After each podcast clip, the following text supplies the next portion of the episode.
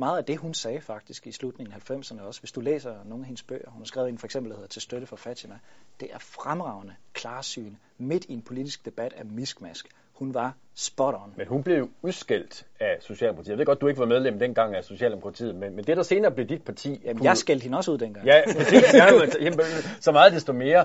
Ja. Øh, hun havde ret, du tog fejl. Ja.